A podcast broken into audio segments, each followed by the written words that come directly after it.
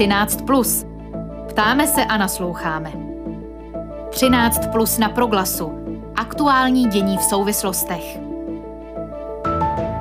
13 plus dnes o procesu ustavení nové vlády nejen v souvislosti s aktuálním děním kolem prezidenta Miloše Zemana. V druhé části potom pohled na začínající sezónu světového biatlonu. Dobrý poslech přeje Filip Braindl.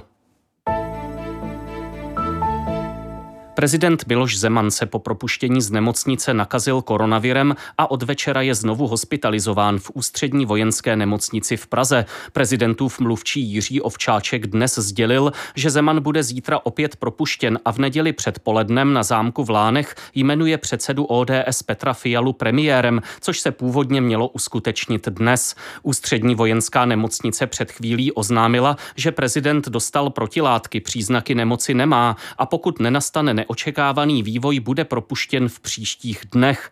O různých komplikacích při ustavení nové vlády budeme hovořit s politologem Lubomírem Kopečkem z Brněnské Masarykovy univerzity. Dobrý den, pane profesore. Přeji krásné odpoledne a děkuji za pozvání. Připomenu, že ode dneška platí v Česku nouzový stav, vyhlášený končící vládou v demisi kvůli zhoršené epidemické situaci. Jak důležitou okolností je právě tohle v tom procesu ustavení nové vlády? Jaký tlak to vytváří či nevytváří na rychlost, aby tu byla nová vláda? Tak je zjevné, že vláda, která je v demisi, tak má poměrně omezený mandát dělat nějaké zásadní kroky. Vyhlášení nouzového stavu samozřejmě zásadní krok je, takže je trochu pochybné, do jaké míry má taková vláda autoritu a vlastně i schopnost jeho dodržování vynucovat. Já ten vyhlášený nouzový stav teď nechci nějak spochybňovat, hmm. ale je zjevné, že by to měla být opravdu krátká situace z hlediska toho, že by to měla posvětit ta nová vláda a ta za to převzít i odpovědnost. Nedává úplně smysl, aby ve vládě, v níž teď sedí lidé, kteří ani neprošli úspěšně parlamentními volbami, se dělali tak zásadní rozhodnutí. Já samozřejmě chápu epidemickou situaci, která něco podobného zjevně vyžaduje, ale odpovědnost by za něco takového už opravdu měla nést vláda, která zešla z těch, nebo vzejde z toho, co jsme tu měli v souvislosti s letošními volbami. Zatím nevíme tedy, kdy eh, nová vláda bude a eh, pokud se eh, to jmenování Petra Fialy premiérem uskuteční v neděli, což podle toho vyjádření ústřední vojenské nemocnice nemusí být úplně jisté, dojde oproti původnímu záměru k zdržení o dva dny, což asi není tak závažné. Na druhou stranu volby do poslanecké sněmovny proběhly na začátku října a ta většina pro vládní koalici se sformovala i hned po nich. Trvá ten proces z vašeho pohledu nepřiměřeně dlouho, nebo se to dá brát pořád eh, v nějakých běžných mezích, zvláště když tu jsou ty okolnosti eh, kolem prezidentovy hospitalizace? Já bych tady připomněl trochu tu časovou souslednost. Před deseti dny byla už podepsána koaliční dohoda, to je vláda fakticky vznikla. Prezident den poté oznámil, že pověří Petra Fialu sestavováním nové vlády, což nedávalo v tu chvíli hmm. žádný smysl, protože vláda už existovala. To, co v tu chvíli měl podle mě jednoznačně udělat, jmenovat Petra Fialu premiérem a ať už v ústřední vojenské nemocnici, anebo skrze nějaký online uh, přístup jmenovat další členy vlády. Jsme tady v situaci, kdy nová vláda fakticky existuje, nicméně nemůže vykonávat svoji funkci a máme prezidenta, jehož onemocnění samozřejmě všichni chápeme, na druhou stranu ten jeho postup tady funguje skutečně jako zdržování ve chvíli, kdy je to vzhledem k situaci velmi, velmi nežádoucí. A navíc to vyjádření hradního kancléře, které zaznělo včera, že prezident chce další dva týdny hmm. vést rozhovory s kandidáty na ministry. Zjevně ten celý proces ještě dále bude odsouvat v čase někam do minimálně poloviny prosince což mi přijde opravdu v té stávající situaci a při tom vyhlášeném nouzovém stavu jako naprosto neúnosná a nežádoucí situace. Um Petr Fiala dnes řekl, že bude chtít po prezidentovi, aby mu dal jasný harmonogram, jak to tedy bude pokračovat po té, co ho v neděli jmenuje předsedou vlády, pokud k tomu skutečně dojde. Zeptám se vás, co, co by se tou nedělí reálně změnilo, pokud by tedy došlo k tomu, že Petr Fiala bude jmenován premiérem, bude v tu chvíli bez ministrů, bude se nějak lišit jeho postavení od toho současného, kdy má to oficiální pověření od prezidenta, aby vládu sestavil, jak jste před chvílí zmínil? Upřímně tohle je vždy při vytváření nové vlády trochu nešťastná situace, kdy stále ještě úřaduje stará vláda, ale už je současně jmenován i nový premiér. Vždycky to plodilo jisté problémy, nicméně vycházelo se z představy, že v zásadě ty běžné funkce musí plnit ta stávající vláda, protože nový premiér k tomu nemá ještě páky, to jest nejsou jmenovaní ministři nové vlády. Tahle situace, která tu je, v tuhle chvíli opravdu tlačí k tomu, aby ten proces jmenování ministrů nové vlády byl opravdu co nejkratší skutečně, aby tahle zvláštní situace existence dvou premiérů nebyla záležitostí tří, čtyř týdnů, hmm. jak teď naznačuje Hrad, ale aby to byla opravdu záležitost tak dvou, tří dnů maximálně. Eh, jinak se opravdu ocitneme v situaci, a já to teďka jenom popíšu na tom, co už se tady vlastně teďka odehrává mezi končící vládou a tou novou vládní sestavou, která není jmenována. To je debata o tom, jaká opatření má být, jaká opatření hmm. mají být a co vlastně má platit a co je špatně a co není špatně. Ta debata je svým způsobem jednak zbytečná, protože jsme se jí opravdu už mohli vyhnout tím, že by to byla nová vláda.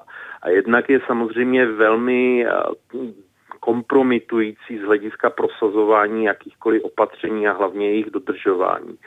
Samozřejmě eh, ono by to šlo celé zkrátit a relativně jednoduše vyřešit právě tím jmenováním vlády. Prezident nemá žádný důvod, proč by blokoval jmenování nové vlády. Takže z mého úhlu pohledu to vlastně celé působí trochu absurdně. Hmm. Hostem 13 plus na rádiu Proglas je politolog Lubomír Kopeček. Eh, očekáváte, že může právě v souvislosti s těmi opakovanými hospitalizaci, hospitalizacemi prezidenta eh, na politické scéně znovu ožít eh, debata o dočasném zbavení prezidentských pravomocí Miloše Zemana podle 66. článku ústavy, nebo to té situaci není přiměřené, respektive nikdo nebude chtít tohle téma jako první zdvihnout? Z toho, co jsem zaznamenal, tak někteří senátoři to téma včera fakticky znovu otevřeli. Zaznamenal jsem, že to, myslím, otevřel i Jan Farský, to je poslanec. To je zjevné, že to minimálně u té nově vznikající nebo nově vzniklé vládní koalice je něco, co tam je pořád jako myšlenka, kterou by šlo realizovat. Na druhou stranu ona současně znamená obrovský uh, veřejný problém. Hmm. To je, že pokud bych se celý ten proces zbavování pravomocí opravdu rozběhl, tak to nepochybně vyvolá velkou debatu a je zjevné, že ta vznikající vládní koalice se tomu snaží vyhnout. Eh, je to velmi nešťastné, protože pokud by se tohle téma, které tady v podstatě pořád je tak jako napůl vynořené, vracelo neustále znovu a znovu. A dejme tomu i v rámci těch situace po jmenování té nové vlády pořád fungovalo jako něco, co tu je tak to z hlediska vnímání prezidentského úřadu, z hlediska vnímání české politiky samozřejmě není vůbec šťastné. Vést hmm. tady týdny, možná měsíce debatu na téma, jestli zbavit prezidenta pravomocí, byť by samozřejmě zůstal v úřadu, zavání útokem na respekt, na důvěryhodnost českých státních institucí. Hmm. Pak je tu ještě jeden článek ústavy 68., eh, eh, který stanoví, že prezident na návrh předsedy vlády jmenuje ministry. Eh, je to také něco, o čem zřejmě bude spor, pokud čteme správně ta vyjádření Miloše Zemana, že hodlá vetovat jednoho z navržených kandidátů na ministry a mění se i v tomhle ohledu ta situace tím posledním vývojem podle vás? Velmi krátce a stručně jsme v situaci, kdy prezident má jmenovat navržené kandidáty. Nemá pravomoc někoho vetovat. To, že to v určitých situacích v průběhu svého prezidentství fakticky učinil, bylo dáno tím, že ta dosavadní vládní, eh, vládní sestava byla v podstatě dost závislá na krocích prezidenta a na jeho podpoře. Narazím tím především na fakt, ano. že prezident tady byl v pozici, kdy si něco takového mohl dovolit. Podle výkladu, který tady je, nemůže prezident opravdu nejmenovat kandidáta na ministra, pokud by k tomu neměl nějaký super zásadní důvod typu toho, že ten kandidát je blázen, že to je člověk, který je ve velkém střetu zájmu a tak podobně. To opravdu musí být nějaká zásadní záležitost, nemůže to být rozpor v názorech což je patrně, zdůraznuju služko patrně, hmm. důvod, se kterým teď Miloš Zeman operuje. Uh, já osobně vnímám ten postup hradu teďka tak, že ten veřejný tlak cítí. Jestli ho ale cítí dostatečně silně, aby ty svoje obstrukční přístupy v tuhle chvíli minimalizoval, nedokážu odhadnout. Hostem pátečního 13 plus byl politolog Lubomír Kopeček z Masarykovy univerzity v Brně. Děkuji za odpovědi, hezké odpoledne a naslyšenou. Já děkuji za pozvání a přeji krásné odpoledne. 13 plus. Do středu dění. Začíná biatlonová sezóna. Zítra se ve švédském Estersundu rozběhne světový pohár vytrvalostními závody mužů i žen. V únoru se biatlonisté a biatlonistky zapojí do programu zimních olympijských her v Pekingu. Jaké ambice mají naši závodníci a jak se celkově tomuto sportu u nás daří? Hovořit o tom budu s prezidentem Českého svazu biatlonu Jiřím Hamzou. Dobré odpoledne. Dobré odpoledne. Připomenu, že v minulé sezóně se Markéta Davidová stala mistriní světa ve vytrvalostním závodu. Na druhou stranu nikdo z našich závodníků nebyl v první desítce celkového pořadí světového poháru. E, kam patří český biatlon v tom srovnání se světovou špičkou, respektive kam by v této sezóně patřit chtěl? Tak určitě bychom chtěli se posunout směrem výš. Samozřejmě procházíme nějakou generační obměnou, ale ale Marketa si určitě myslí na minimálně prvních osm míst ze světovém poháru nejli výš a myslím si, že ty ambice jsou oprávněné. V té klučičí kategorii tam procházíme generační obměnou, ale my máme tam Michala Krčmáře a k němu přibídou čtyři z osmi medailistů z juniorských mistrovství světa, které máme za poslední tři roky, takže tam ta perspektiva je poměrně veliká. Samozřejmě, že ta obměna generační za Michala Schlesingera a hmm. Ondru Moravce chvilinku bude trvat, ale, ale myslím si, že určitě máme medailové ambice na olympiádě a snad se nám je podaří naplnit. Ale věřím, že Kuba Čtvrtecký a, a i e, Mikuláš Karlík nebo Vítě Horník nebo Jonáš Mareček a Nikiska jsou schopni jezdit uh, velice slušné výsledky a, a směřujeme to na několik na malých mistrovství světa 2024, které bude v Novém městě a kde si myslím, že ty ambice už budou medailové zkrátka Přece jen vy jste zmínil, že Česko má úspěchy v těch juniorských kategorií, ale nezaostáváme trochu, pokud jde o přechod těch úspěšných juniorů eh, mezi dospělé, kde to vypadá, že tohle se třeba daří francouzům nebo norům lépe? Tak musíme se dívat na to, jak je, jaká je v Norsku základna, ale já si to nemyslím. My jsme museli si tu novou generaci těch závodníků vychovat a, a myslím si, že po tom boomu, který nastal uh, před deseti roky plus minus, hmm. tak se nám to podařilo, protože málo který sport může říct, že by měl tolik medailistů z juniorských mistrovství světa individuální a, a ten proces zkrátka pár let zabere, takže Myslím si, že v těch klukách máme mimořádně silnou generaci, v holkách je to malinko horší, ale Tereza Vinklárková teď udělala obrovský pokrok. Máme tam Terku Oborníkovou, takže i tam je z čeho brát, i když ta základna tam není tak široká, hmm. jak, jak u kluků, ale obecně biatlon více než dvojnásobil teďka tu základnu samozřejmě, že jsme limitovaní sněhovými podmínkama v České republice, takže to jsou faktory, které musíme brát, protože francouzi, noři ano. můžou na tom sněhu v podstatě být celoročně a my za ní musíme dojíždět. Eh, to, co jste teď eh, řekl, vyplývá z toho, že eh, podle vás z toho boomu, z té úspěšné éry kolem olympijských her v Soči v roce 2014 a tak dále, vytěžil ten biatlon český dost, pokud jde právě o zázemí nejen pro reprezentaci, ale pro tu širší základnu, pro práci s dětmi, pro podchycení toho zájmu o biatlon a tak dále? Tak my jsme to nikdy neoddělovali, takže my jsme to brali, že to je náš úkol toho vedení a, a mm, podmínky si myslím, že jsou nesrovnatelné proti tomu, co bylo dřív. Samozřejmě, že musíme vidět faktor, no, že děti obecně méně sportují, ale my nemáme problém tím, že bychom eh, měli nedostatek dětí. Biatlon je složitý sport na infrastrukturu, takže pořád se snažíme eh, dodělávat infrastrukturu v různých vesnicích a městečích, protože jsme víceméně takový vesnický sport hmm. a, a myslím si, že se nám to daří a ta perspektiva z mýho pohledu je velká a myslím si, že biatlon se zakotvil v České republice pevně v těch zimních sportech si myslím, že je dneska číslo jedna a hlediska sledovanosti a toho si myslím, že si rozhodně stěžovat nemůžeme, ale v žádném případě nespíme na Vavřínech, ale sport je o tom, že eh, je to jednou nahoře, jednou dole hmm. a ne, nemůžeme si myslet, že tak malá země bez sněhu, jak je Česká republika, budeme pořád v top trojce světové, to asi ne, ale dneska máme Marketu Davidovou, máme opravdu spoustu mladých. Myslím si, že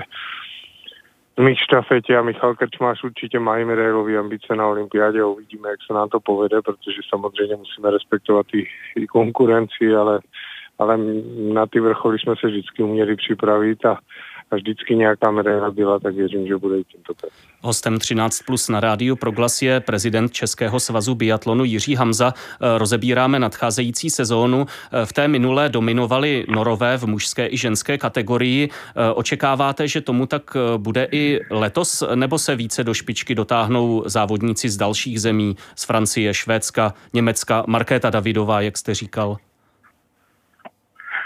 Tak já si myslím, že ta špička se zahustí, ale je potřeba objektivně vidět.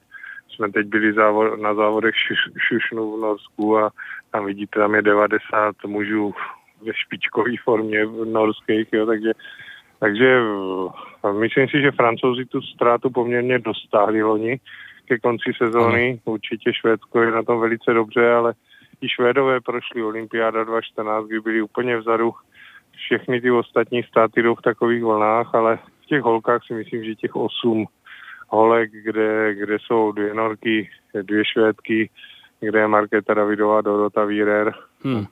a tak dále. Tak, že se to zkrátka zahustí, myslím, ta špička. Bude, ta bude podobná a myslím si, že Markéta s přibývajícím věkem a myslím si, že se lepší jak běžecký, tak střelecký a chci upozornit na to, že Gábina začínala teprve těma svýma úspěchama v době, kdy Markéta už je dneska mistrně světa, takže Gabriela ten potenciál má obrovský od, uh, takže myslím si, že má obrovský potenciál určitě srovnatelný s Gábinou a, a je to dobře pro biatlon, že máme v absolutní světový špičce, ale Michal Krčmář si myslím, že by byl taky v té top desíce, ale oni dostal koronavirus a ta sezona je tím ovlivněná. Když už, pardon, třeba říct, ano, za... když už takto zmiňujete konkrétní jména, eh, mluvíme o Markétě Davidové, ale eh, i další české reprezentantky, které jsou eh, v reprezentaci, tak byly poměrně úspěšné. Lucie Charvátová, Eva Puskarčíková.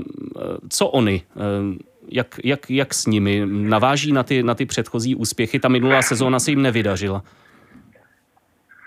Tak já si myslím, že máme velkou a reálnou šanci bojovat klidně o medaily v ženské štafetě, ale eh, Evička Puskarčíková a i Lucka Charvátová podle těch prvních testů, Terka Vinklárková se jeví, že jsou v lepší formě než loni, ale hmm. samozřejmě, že uvidíme, ale tam je strašně blízko se dostat mezi ty tři, čtyři družstva. Uvidíme, jestli to zvládneme. Samozřejmě, že ta konkurence nespí, ale ty výsledky první, které jsou, tak určitě po běžecké stránce jsme na tom výrazně líp než loni.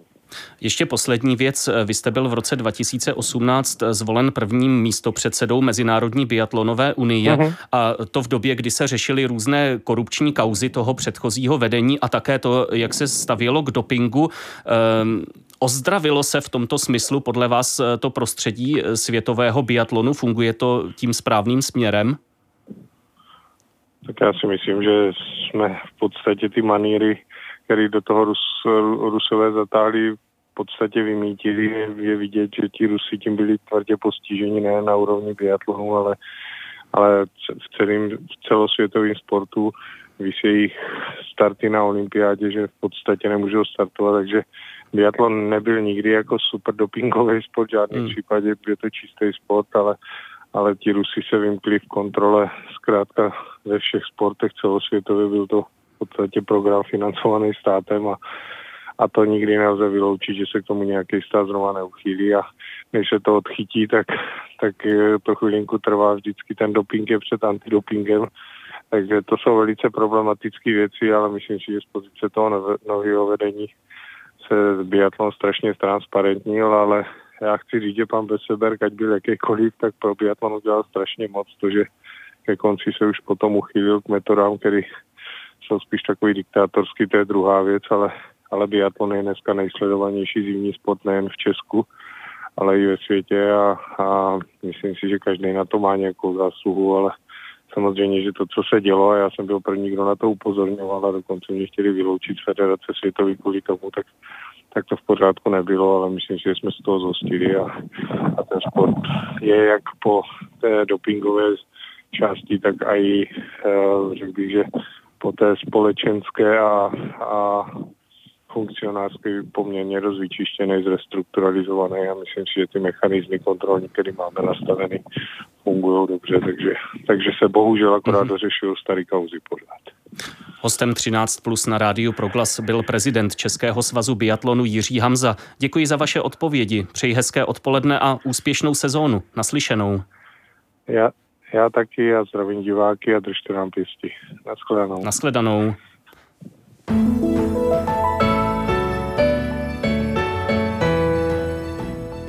13 plus v pátek 26. listopadu končí. Připravili ho Aneška Jakubcová, Eva Svobodová a Filip Braindl. Záznamy relací najdete v audioarchivu a podcastových aplikacích. Klidný víkend a naslyšenou v pondělí.